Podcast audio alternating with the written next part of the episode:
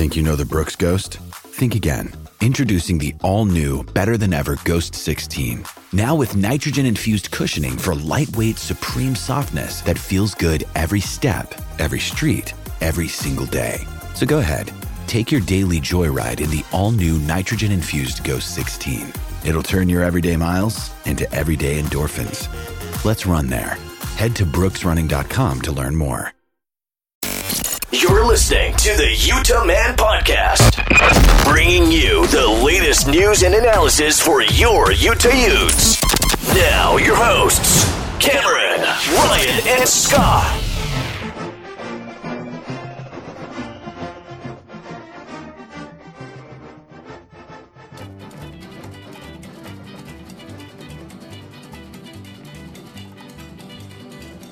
Oh, yeah, you fans. Utes are going to Vegas, baby. It's done. 3 times in 4 years. 3 times out of the last 3 full seasons. 2020 doesn't count. Exactly.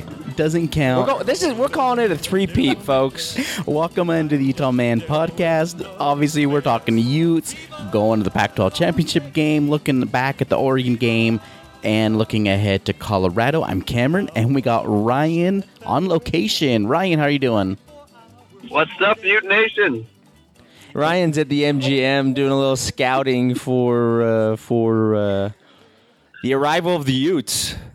And we got Scott. What's up, buddy? I am jacked. Let's go! Dude! Let's go! Holy crap, Utah gets the win over Oregon, 38-7. That was more than a win. Okay, Utah gets the beatdown of Oregon. I didn't see that coming. I know. No, I don't know if anybody saw that coming. I mean, very hopeful for a win, but an absolute drubbing? I mean, that resembled one of Utah... Mountain West Conference days where you just beat down on a very bad football team. The crazy thing is Utah could have scored more if they wanted to. They pulled back a little bit in that second half, tried to run the clock out. Well, they did. They only had 8 possessions the entire game offensively. 38 points on 8 possessions is pretty proficient. It's dang good.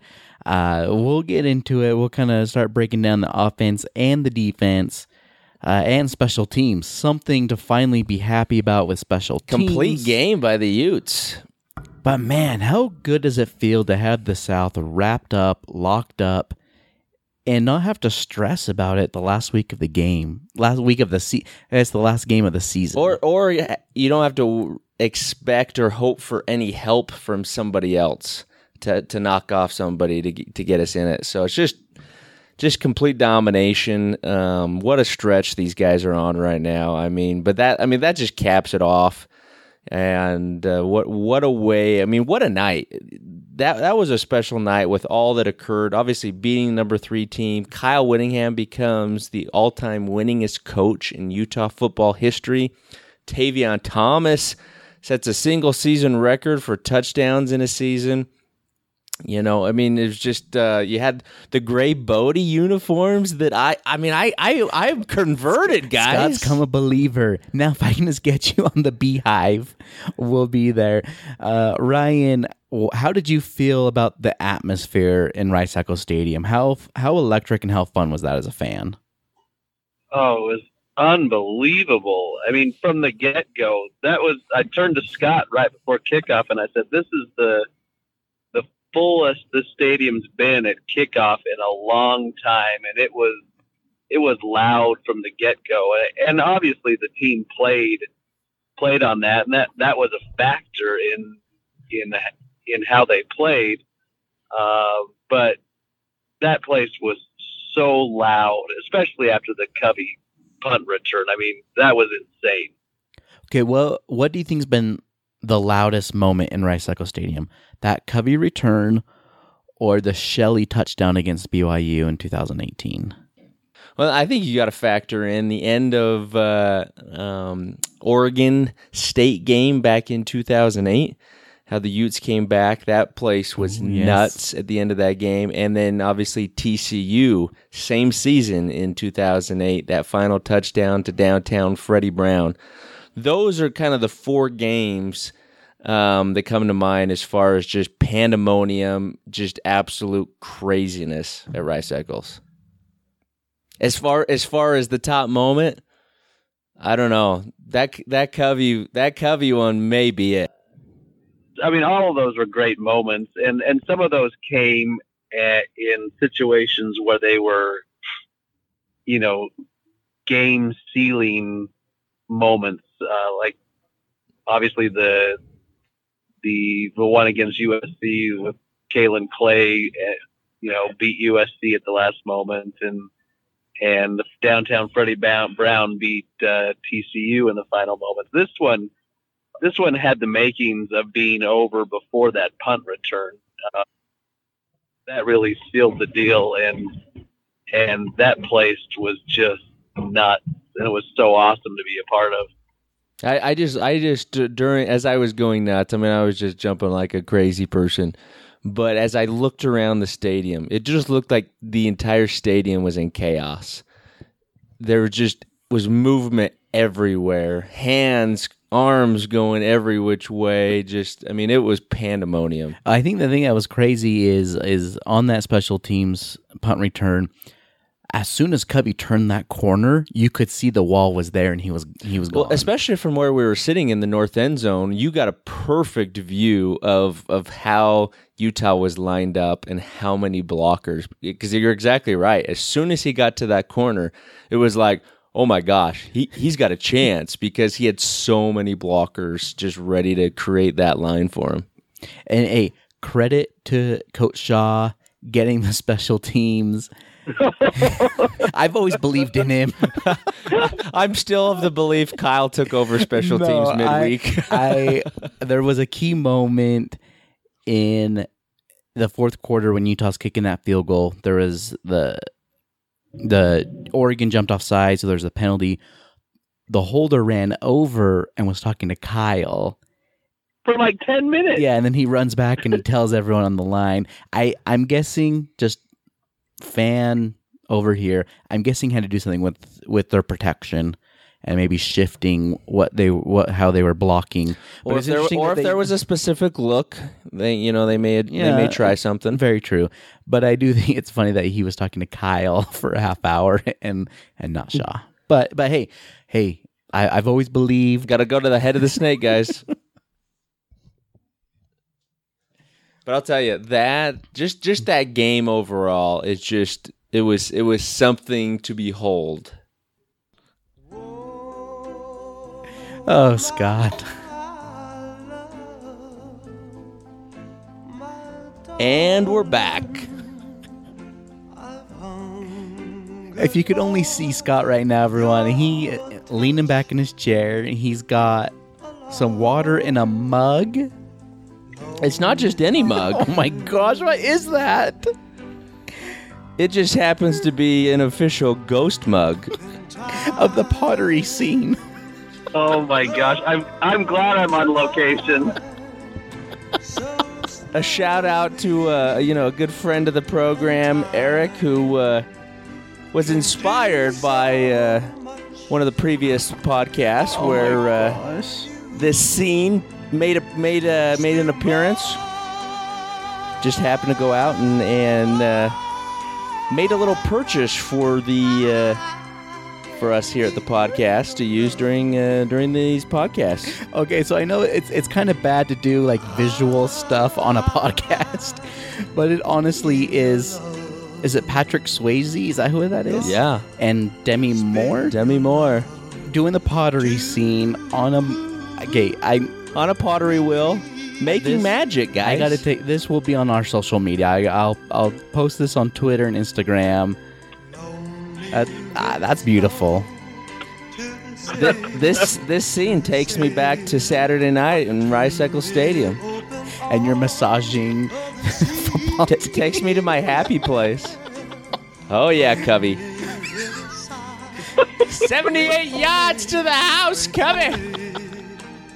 Raise the pottery.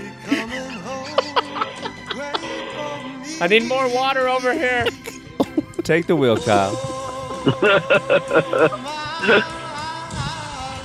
All right. I need to step away. I need to collect my thoughts after that. Let's take a break. We'll be right back. 38-7.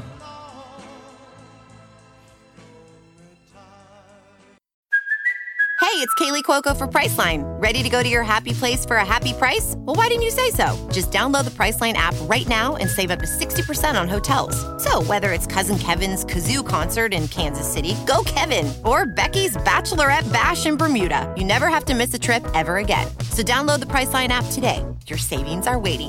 Go to your happy place for a happy price. Go to your happy price, Priceline. All right, you fans, we are back. I had to step away. Scott and his pottery. Sometimes I just can't handle it. I still have the chuckles over it. Guys, let's jump into this offense. Utah has another efficient game offensively. Total yards of 386 yards. No turnovers. 11 of 14 on third down, which is huge. I mean, you're going to win pretty much every single game you play if you go 11 of 14. And I think 8 of those 11 first downs were on the ground. The passing game wasn't as explosive as we have seen over the last couple of weeks. Cam Rising goes 10 of 18.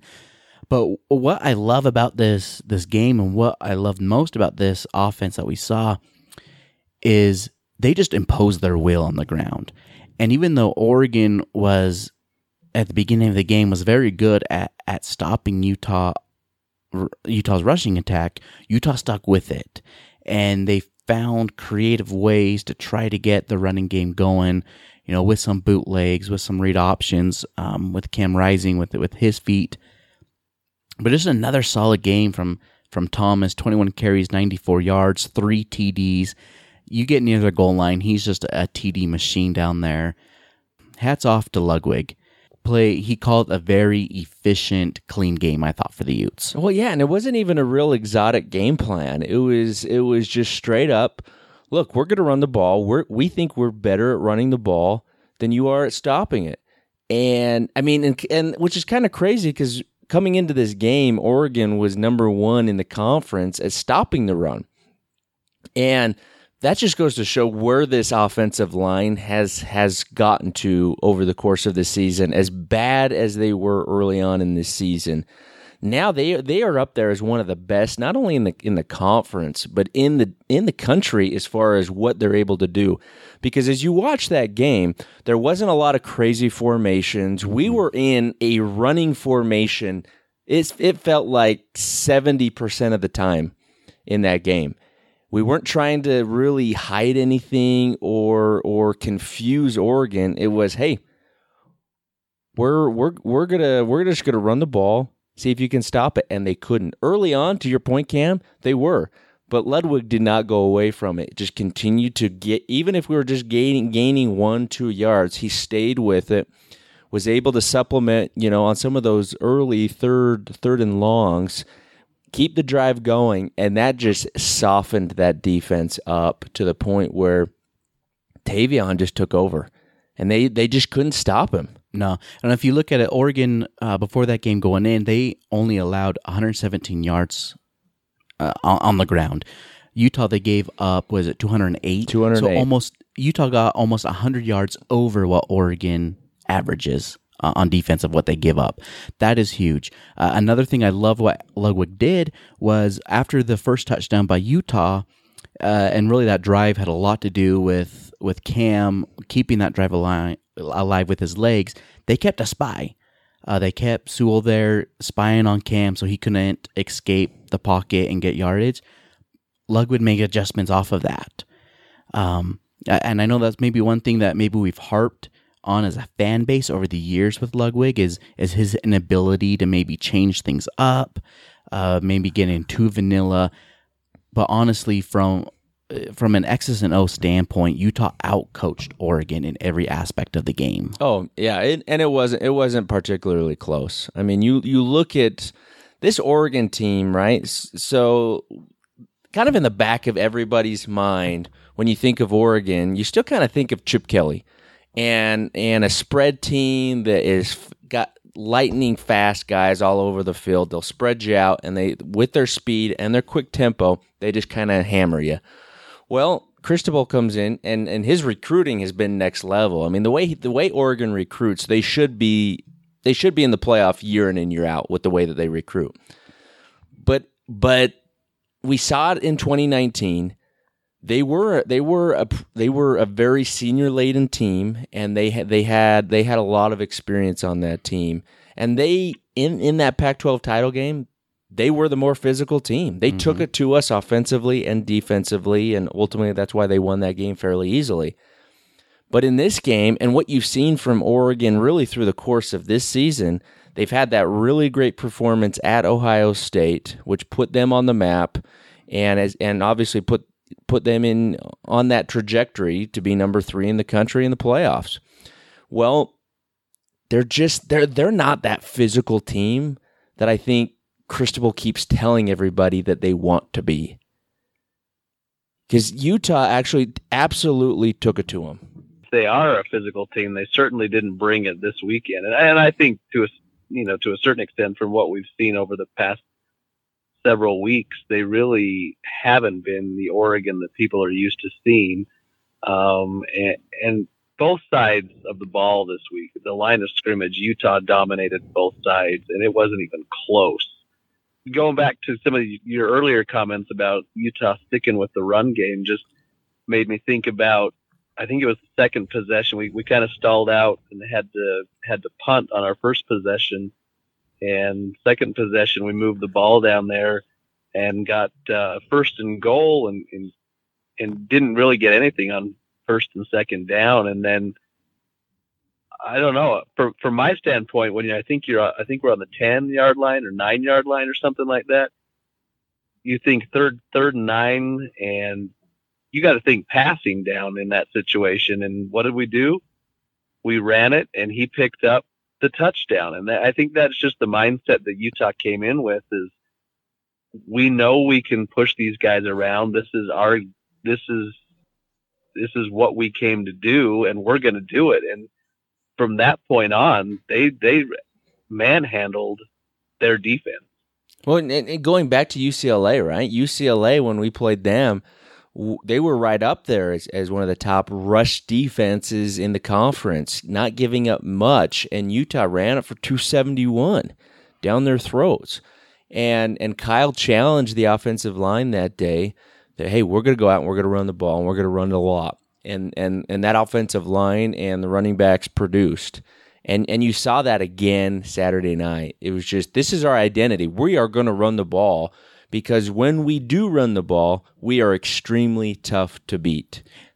And they didn't panic. I think that's the number one thing I'm taking away from this offense is it wasn't easy. It wasn't that they just kept getting, all these long touchdown throws just after touchdown throws. They had to put drives together, and nothing came easy for them, but they didn't panic. They stayed within themselves. They stayed within this offense of what they wanted to do.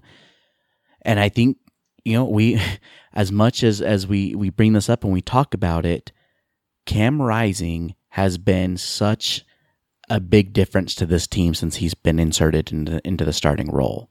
No, and the energy he's brought, almost the calmness that he's brought this unit overall, as far as just how they perform now, it's just they expect to score. It's not, okay, can the offense do enough? It's, hey, we're going to go out and we're going to lead this. We're going to lead the team. They want the ball first. They want it. They want to start the game with the ball because they want to go score. And it's just a different mentality. And, I mean, especially in this game, Cam Rising, I mean, you look at his numbers, 10 of 18 for 178 yards, no touchdowns.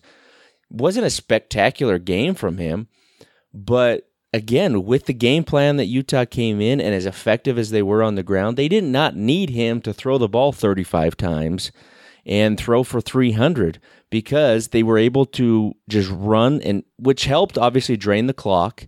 It did limit the amount of possessions that Oregon had, but it was just key, because getting a lead on this Oregon team, I think was the biggest factor. And if we play them again in the Pac-12 title game, will again be the most important factor is get a lead on them. Because if you get a lead on them, they can't just run the ball like they want to.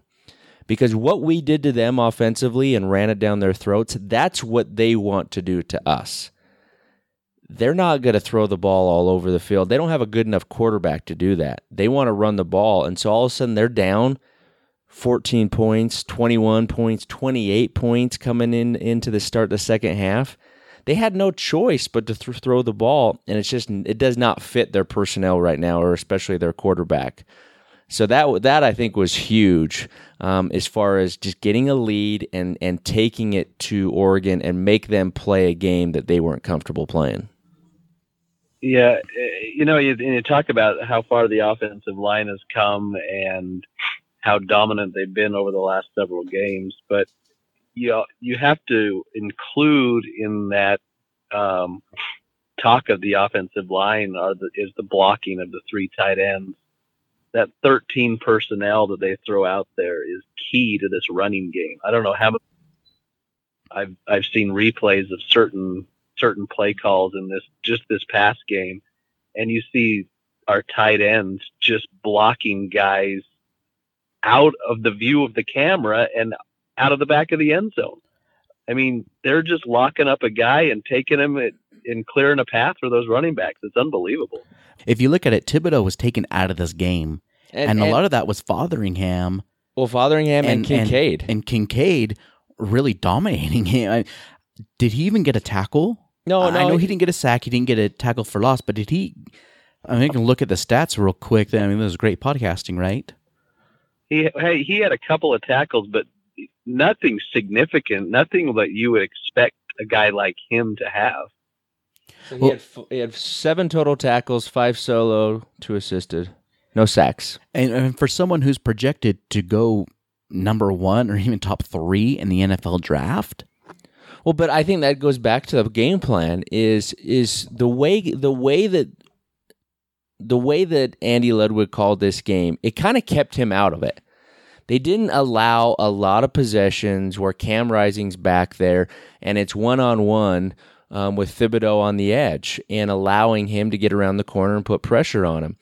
And so Ludwig called a great game that really helped, obviously, the tackles and the tight ends. But Thibodeau was getting looks from a tight end and the tackle and was getting just a lot of looks and then the offense running away from him, where he had to be chasing the running back instead of the running back going towards him.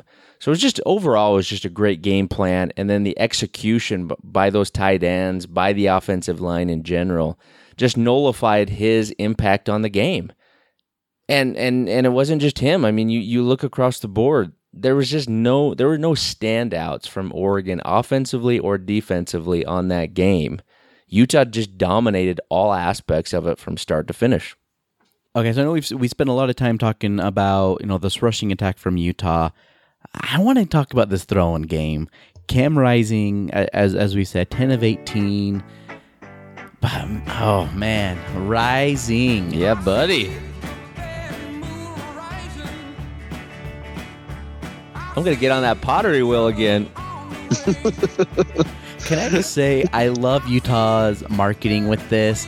The video they put on social media, next level, for playing Bad Moon Rising every time the offense goes out, top notch.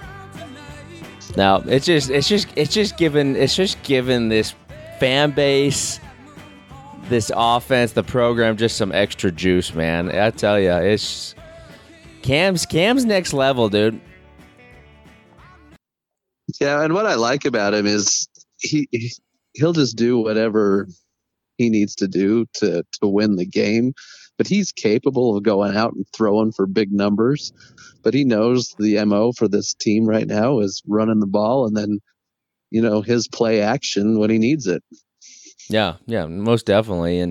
And I mean, you look across the board. I mean, Brant Kuithe, he was kind of the star of the night offensively. 5 receptions, 118 yards, some huge receptions. Brant Kuithe was the unsung hero of that game. He didn't get a touchdown, so I totally get that. But when Utah needed big plays, who did they go to? Yeah, and they went to Kuithe. He was a stud. I mean, and Brant Kuithe was the only wide receiver on the team that caught a ball, and he only had 3 for 36. So, again, you know, it was not just a prolific night through the air. But again, just due to game plan and how effective the offensive line was in running the ball, it didn't need to be. But I think if we see Oregon again in the Pac-12 title game, we're going to have to do more through the air. They will game plan differently to not allow us to run it down their throats like that. Oh, 100%.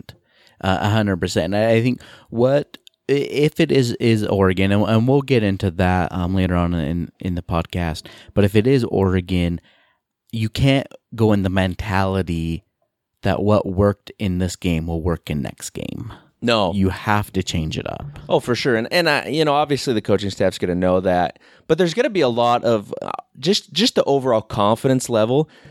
If Utah does face Oregon again in the Pac-12 title game, these guys are going to have a lot of confidence. It's not going to go in thinking, "Can we beat these guys?" They're going to go in knowing how bad can we beat these guys, and so just the confidence level is huge. But you're right. Oregon's going to change some things up. They're going to adjust. And so Utah's going to have to adjust as well. And that's going to have to come through the passing game. And they're just going to have, I think they're going to have to do it more, and they're going to have to be more effective in doing so. And well, I was just going to say, I mean, I think that sets up well for Utah, though, because based on what happened in this game, Oregon hasn't, they have to. They have no other. Nothing else they can do but prepare to stop the running game, which opens up the passing game, right? Right, and I'll tell you, man, I hope Ludwig, he just throws the book at him. I hope you see 5-set wide receivers, you know, just spread the field, give them looks that they would not expect from Utah, because that's kind of what Oregon did to Utah in 2019. So in 2019, Herbert didn't run all that much. You know, he was playing from the pocket. He was throwing the ball and was not really that runner. And then they get to that Pac-12 title game and kind of unleashed him. Just said, "Hey, this is where we're at. Let's go. We need you now. We're not going to protect you anymore." And I think that kind of it caught Utah a little off guard with the game plan, utilizing Herbert running the ball. And I think, man, Ludwig's got to do something similar, where we just keep them off guard as far as what we're going to do. And again, they essentially have 2 weeks to if it is Oregon that we face in the Pac-12 title game, they're going to essentially have 2 more weeks to put in some more wrinkles and keep Oregon off balanced.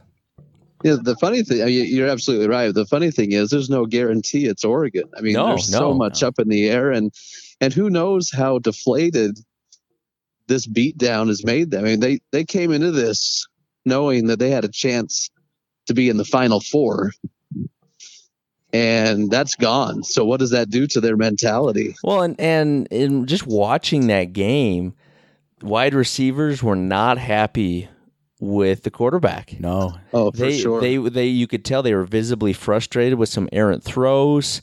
There does not seem to be a lot of maybe good chemistry going on right now in that program. And like you said, one of their big dreams was just dashed. And how do they return? How do they bounce back going into a rivalry game with everything, basically their season on the line? Because you lose to Oregon State, now you don't even have a chance at the Pac-12 title. Rose Bowl's out the window. What do these guys have left to play for, right? And so this will be interesting to see how Oregon comes out. Do they come out on fire against Oregon State, or do they kind of look like they're in a bit of a hangover? It'll be interesting to see. But and again, Oregon State's playing well. They beat them. They beat Oregon last year. They got the ability to do it again.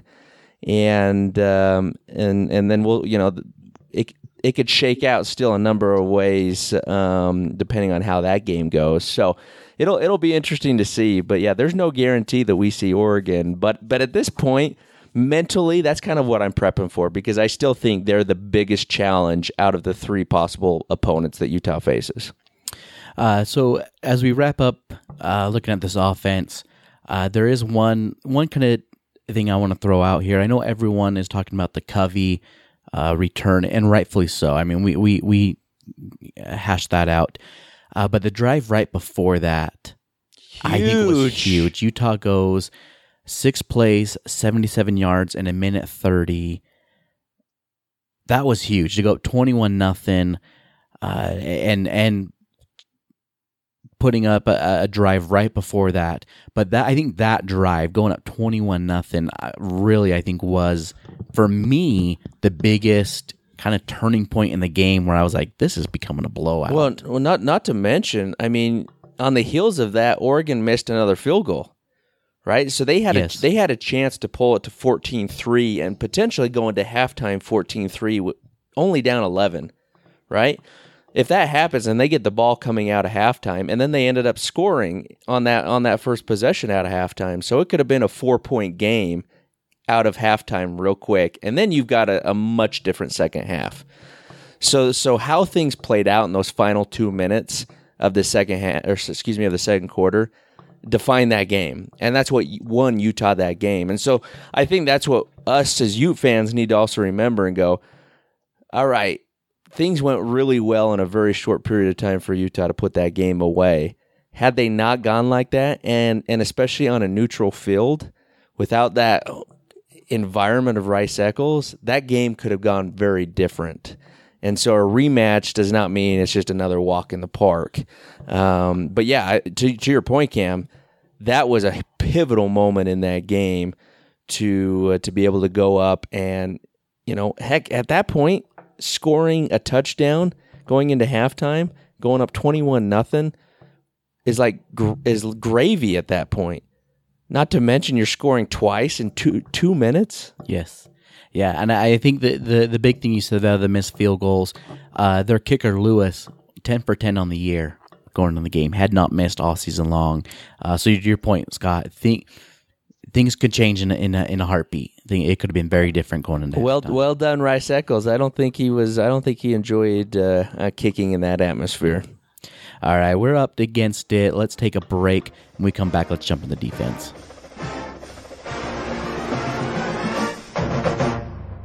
Mother's Day is around the corner. Find the perfect gift for the mom in your life with a stunning piece of jewelry from Blue Nile. From timeless pearls to dazzling gemstones, Blue Nile has something she'll adore. Need it fast? Most items can ship overnight. Plus, enjoy guaranteed free shipping and returns. Don't miss our special Mother's Day deals. Save big on the season's most beautiful trends. For a limited time, get up to 50% off by going to BlueNile.com. That's BlueNile.com.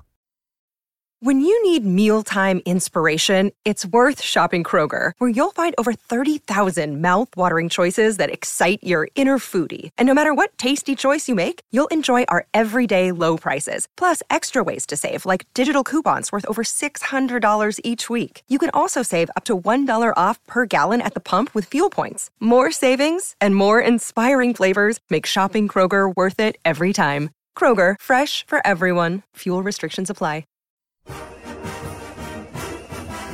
All right, we're back from break, and we had to say goodbye to Ryan. He's out traveling. The dude's never here, I swear. He's always up to something, but appreciate Ryan, you know, jumping on and spending a couple minutes with us as we talk Utah, Oregon. You know, some big things, big awards this week for Utah. Covey, Special Teams Player of the Week. Junior Tafuna, Defensive Player of the Week. Yeah. Coming on, man. He is coming on strong, as is the freshman, man. Really the freshman on that D line right now. I mean, you got Van Fillinger and Akili Viamahi. I mean, those are 3 freshmen starting on the defensive line right now, and just dominated a good Oregon team. Well, and we saw Ellis getting reps early on that first drive. He chased Brown into the out of bounds, prevent him from the first down. Yeah, you know, I mean, a lot of young talent across the board that are making impactful plays. I mean, we haven't even seen Xavier Carleton in a few games. So again, is it injury? What's going on there? You know, we're not getting any word out of the program. But again, there's another freshman that was making an impact early on in the season, and ultimately will still be a big part of the plans in the future of that defense. But I'll tell you, man, freshmen growing up right before our eyes. Exactly. I mean, look at a guy like Devin Kafusi, who upperclassmen came on strong towards the end of last season. And I mean, he's still getting reps. But the youth and the talent that's in this program, in that youth, is exciting. And to see it really transforming before our own eyes, hands down, this was the best performance by the defense all season long. Oh, just a complete performance, yeah. And you know, credit to Morgan Scalley and that defensive coaching staff, because also the game plan was really, really good. 100%. You know, they and you can have a great game plan, but if it can't be executed by the players, you know, kind of goes out the window. And so overall, I mean, just a great effort. Morgan putting a great scheme in place to kind of just keep Oregon off balance all night long. And then the team, I mean, they were just solid. A couple breakdowns here and there. You know, they gave up. I mean, let's see, Oregon only had, they were 6 of 14 on third down conversions. And of those six conversions, 3 of them were quite long. There was a 3rd and 16 in there, a 3rd and 9. And I even think there's a 3rd and 12 that they did convert. And yet they still were only 6 of 14 on the night. And so, you know, there were moments where we kind of gave them some life and extended some drives. But, I mean, come on, let's be honest. There's nothing to complain about in that game, because those guys were 3rd in the country, and you still just absolutely hammered them. And I think the thing that does excite me about it is because there were those mental errors, I want to call it out, right? There was a couple of those passes, especially on that touchdown for Oregon, where Clark Phillips maybe was jumping a route, maybe thought he had help over the top. I mean, obviously, you know, I'm Monday quarterbacking this thing, but his guy gets released wide open in the end zone. Just those mental mistakes where they're never good to have, but if you're going to have them, it's great to have them in a blowout, because now it's on tape. You know, Morgan Scalley isn't going to let him let that down. They're going to challenge him on that, even though it was a blowout. Even though they did dominate, there are still things they can fix and still things they can get better. I think for me, the number one thing I love what this defense did, going in the game, Oregon was the 3rd best rushing team in the country, averaging 232 yards a game. Only 2 teams rush more than them per game, Air Force and Army. The 2 teams, that's all they do, right? Air Force and Army can go a whole game and maybe throw 2 balls. The fact that Oregon averages 232 yards on the ground, and they only come away with what? 63 yards against Utah. Unbelievable. I mean, that's the stat that I would not have believed. No. After this game was being over, that they would have only rushed for 63 yards. I mean, that is their bread and butter, as you just mentioned, and they're good. That's how they've put teams away. That's how they have just been so effective all year long. It's not through the passing game. It's what they're able to do on the ground. And obviously they did lose their starter about a month ago. But Travis Dye has been absolutely dynamic since. Dye is a special player. And he did absolutely nothing in that game. I mean, what this defensive line did is it's borderline nuts. I mean, Travis Dye ended up 6 attempts. The fact that he only had 6 attempts kind of makes me question somewhat that coaching staff. Well, it seems like they abandoned the run pretty quick. Well, if you're down 28-0, you kind of have to. Yeah, but I think even when they got down 14-0, they kind of abandoned it. Even early in the game, they weren't going to Die all that much. I mean, 6 attempts, 29 yards, and he's your most dynamic player on offense. And for him to only do that, it's pretty mind-blowing. Credit to this defensive line, but again, you look forward to the title game. If it is Oregon, Dye's not going to do that. mm-hmm. right? It's not going to happen twice. We're not going to completely just shut these guys down two times in 11 days. You're going to see a better effort out of Oregon if we see them again. But I'll tell you, I just can't get over the confidence level that game brought these guys. Well, and honestly, if you looked at their body language, so we sit in the north. Right after halftime, Oregon came down to our end zone to kind of do their warm-ups after halftime. You could tell by their body language, they were checked out. Yeah. I remember leaning over to Ryan, and I just said, they're done. Like, and I was even surprised that they put that drive together to score that touchdown. Well, even after that drive, they didn't have any juice. No. It wasn't like it sparked them and they thought, they could make a run here. They just didn't have that belief. And a lot of part of that is obviously due to the play of Utah and not allowing them to really get going. And I think that goes back to the point you were making, Scott, is what does Oregon do? If they were like that in the game and defeated like that when it was only halftime, how do they come out against Oregon State? And if they get that win, how do they come out against Utah in the Pac-12 game? Well, I'll tell you, if they're able to beat Oregon State, they will be jacked up for that title game because they were embarrassed. We took their playoff hopes and stomped on them right there in front of them. That's got to be embarrassing for them, and just the competitive nature that all these guys have. They're going to be pissed.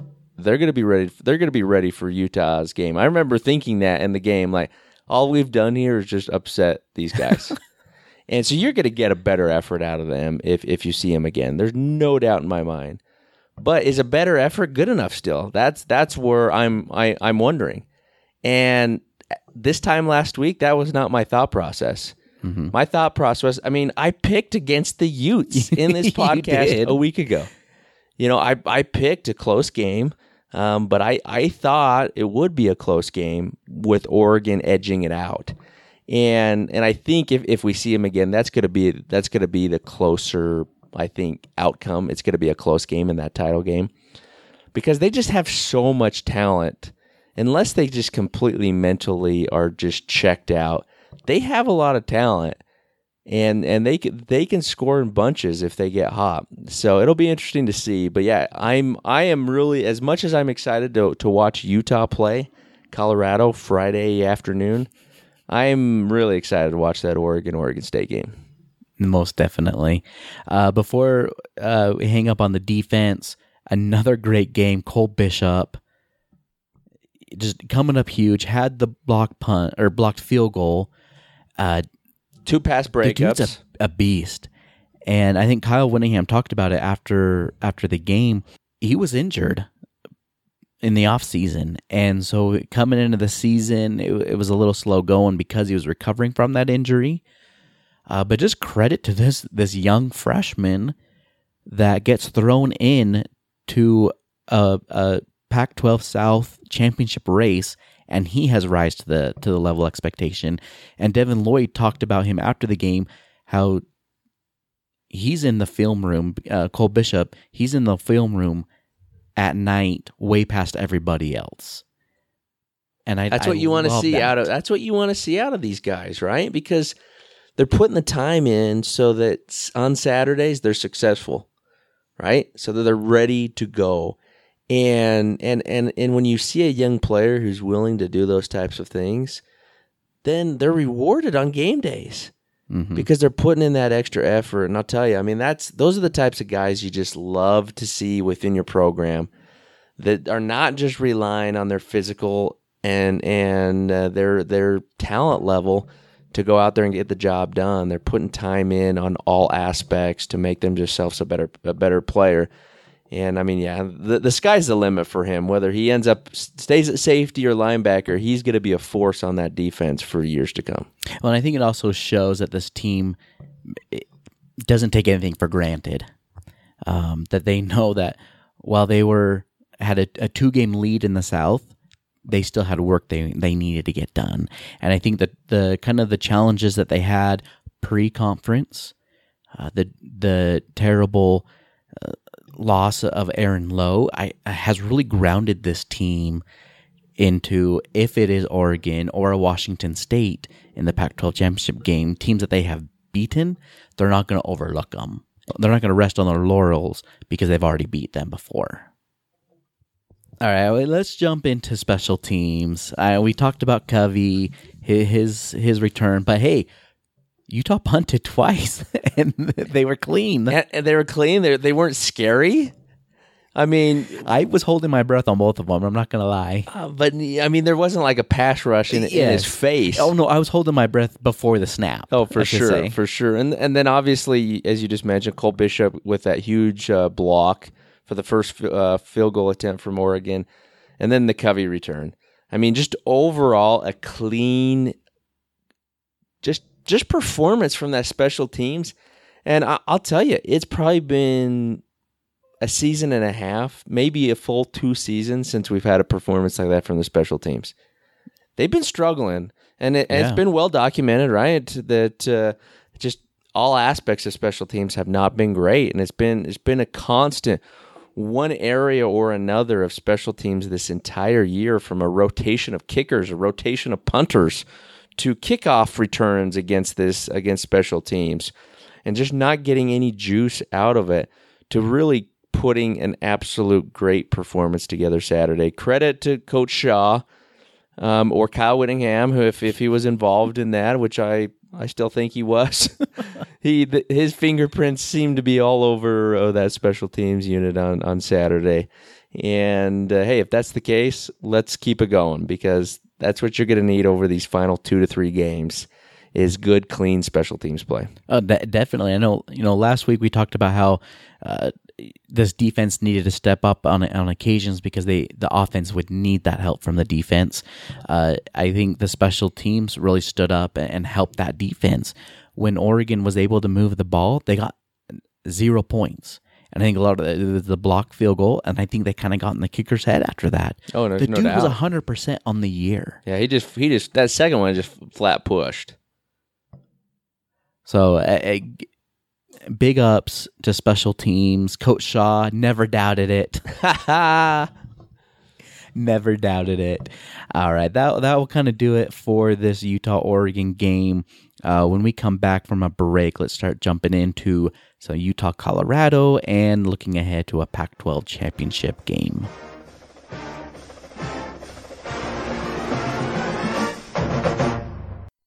Another day is here, and you're ready for it. What to wear? Check. Breakfast, lunch, and dinner? Check. Planning for what's next and how to save for it? That's where Bank of America can help. For your financial to-dos, Bank of America has experts ready to help get you closer to your goals. Get started at one of our local financial centers or 24/7 in our mobile banking app. Find a location near you at bankofamerica.com/talktous. What would you like the power to do? Mobile banking requires downloading the app and is only available for select devices. Message and data rates may apply. Bank of America NA, member FDIC.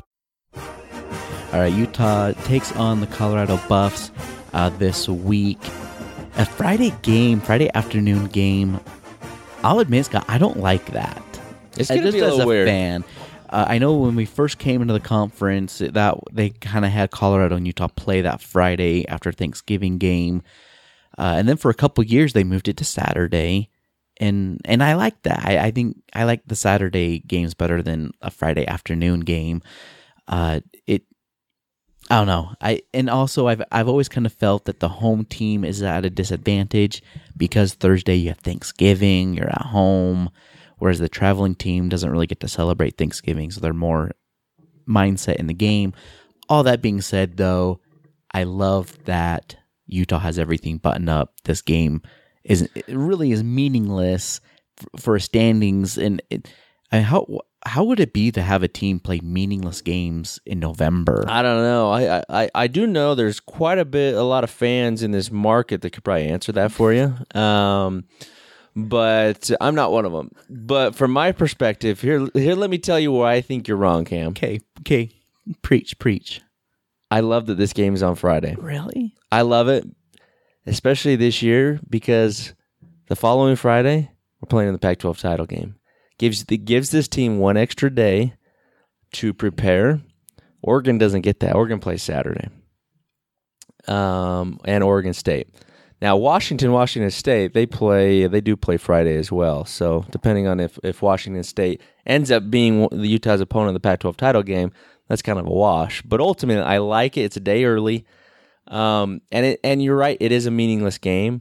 But it can't be meaningless to the point where Utah puts an Arizona performance out there together. Because all the goodwill, all the momentum, all the confidence that this team just got on Saturday night from beating and destroying a good Oregon team like they did, you can't follow it up with a flop. What that would do for Utah's rankings would be pretty detrimental. And if you're worried about the rankings, which is a part of all of this, especially if Utah is going to be going to the Rose Bowl, and just overall, this run that Utah's on, you just can't lose to a bad Colorado team, especially at home. Even if it's meaningless, even if maybe, I don't know, Kyle might rest a few certain players just in preparation for the title game. The guys that are out there playing, you got to take care of business, and they got to put the hammer down to Colorado right from the start. This game hopefully is over at halftime, where then you can rest your starters the entire second half. So with this Colorado team, I mean, they don't really have anything to play for. They're 4-7 on the year. They're not going bowling. They can't upset Utah's chances to anything, so they can't really spoil that. Colorado, to me, has just been really weird this season. They had that game against A&M where they led almost the entire game. They ended up losing 10-7, and then they follow up with going 38-0 against Minnesota. Probably their only good win on the year is against Oregon State, which they beat 37-34. Which, how did they beat Oregon State? I don't know. But for a team that averages less than 20 points a game, you need to put them away early, so then you can rest your players. Yeah, and you know, again, I'm not going to sit here and lie and say I've watched a lot of Colorado games this year, because I haven't. But what I have seen a little bit of, it seems like over the last month, they have gotten better. They're starting to put more points up on the board. They put some better performances together. But again, they're still just not a good team. This is not a team Utah should really play with. Just put them out of their misery early. Set your sights for the Pac-12 title game, and you go from there. And, I mean, I don't even know that it's worth breaking down what Colorado does well, because this game, it's kind of, let's be honest, it's meaningless. Yes. Take care of your business. Let's go.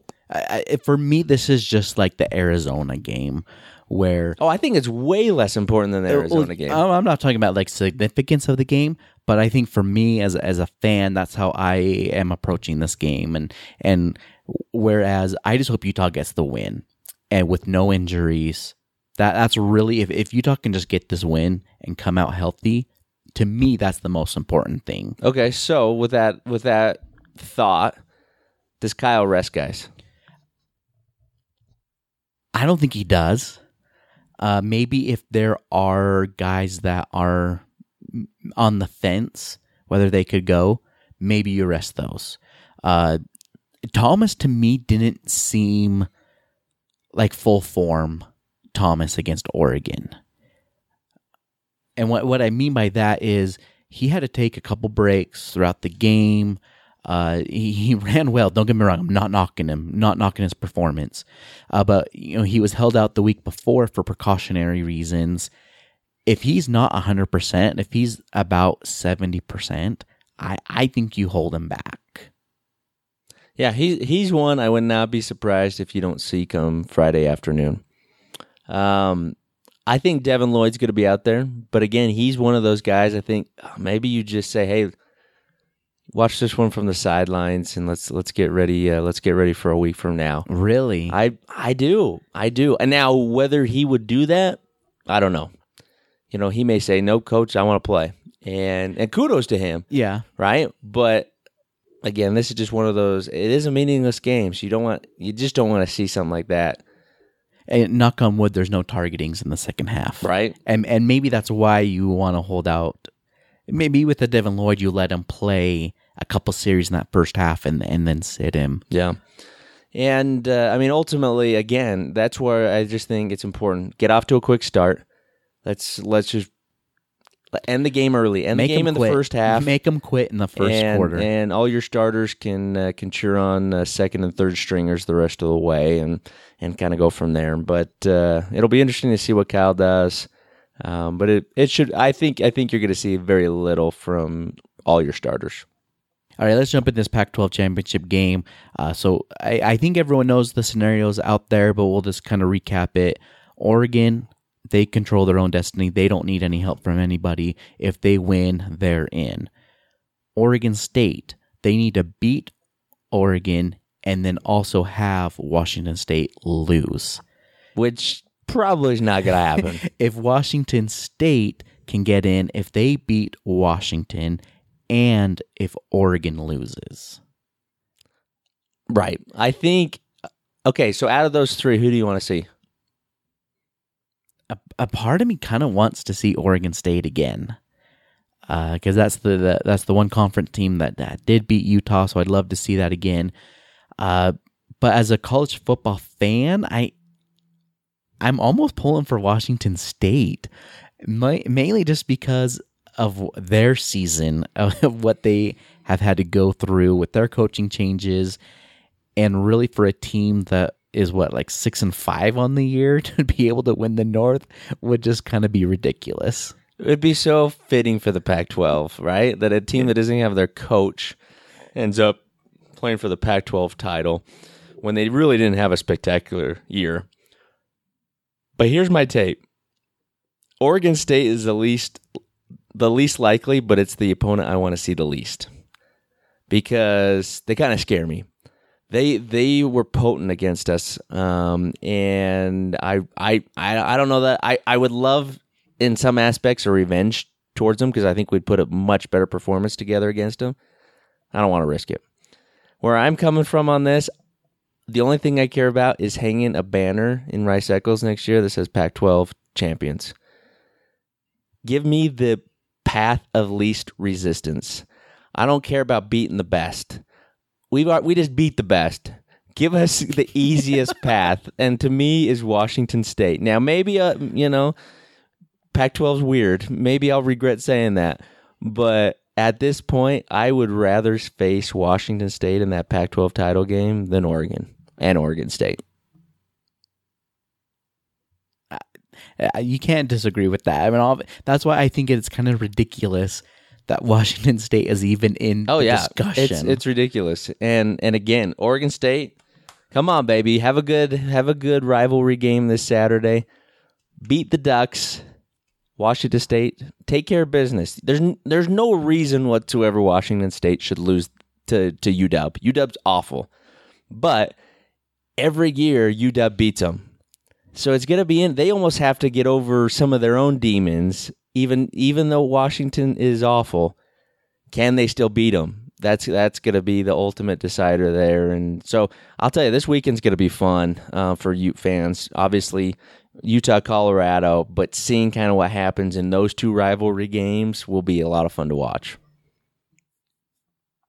All right, let's go ahead and give our picks for the Utah-Colorado game. Right now, as we are recording this, Utah is a 23.5-point favorite over the Buffs. Scott, please tell me you're taking the Buffs because you took Oregon and Utah won. Yeah, but I mean, let's be honest, you can't. I'm all for sacrificing myself for the good of the Utes. I will do that every day of the week. But I don't think it needs to happen against Colorado. I think Utes win big. I don't think the Utes are going to put, a ton of points up on the board just due to the circumstances. I'm going to go 35-10 Utah. I'm right there with you. I think hopefully Utah puts this game away early. Backups come in, and then they just kind of start draining the clock. I got Utah 31. Colorado 7. One thing I will say about this game is it's a Friday game. Not everybody has work off. It is during the day, 2 o'clock. So it'll be interesting to kind of see crowd-wise kind of how it is, right? there's going to be a lot of guys that are going to be recognized. It is senior night. So you're going to have your seniors who are done. They're going to be getting recognized. And Kyle mentioned today there could be anywhere from 7 to 8 juniors who won't be back next year. I think we can think off the top of our head who probably most of those guys are that either may just be calling it quits or will be drafted into the NFL next year. And so there's going to be a lot of guys who have made a big impact on this program and are currently still making a big impact on this program to recognize. So it'd be awesome if fans are there a little before kickoff to recognize these seniors and all that they've done. Scott, where can people find you on Twitter? Yeah, find me at UteMan_forever. You can follow me on Instagram and Twitter at Utah Man Podcast, at our home, utahmanpodcast.com. And anywhere you listen to a podcast, we are there. And we hope everyone has a safe and fun Thanksgiving. Hopefully Utah gets a big win over Colorado. And next week we're talking Utes in the Pac-12 championship game in Vegas, baby. Go Utes. Go Utes. We'll be till I die. Kayak.